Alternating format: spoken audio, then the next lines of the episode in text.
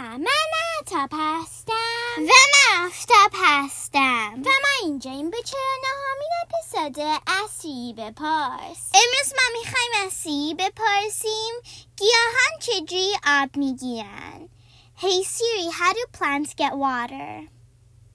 Here's an answer from gardenguides.com.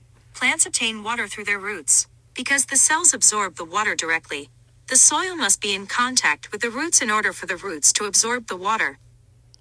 سی می‌گوید گیاهها آب را مستقیم از ریشه ها می‌گیرن چون سلول ها باید آب را مستقیم جذب کنند. ریشه باید توی خاک باشه. تا اپیزود بعدی خداحافظ.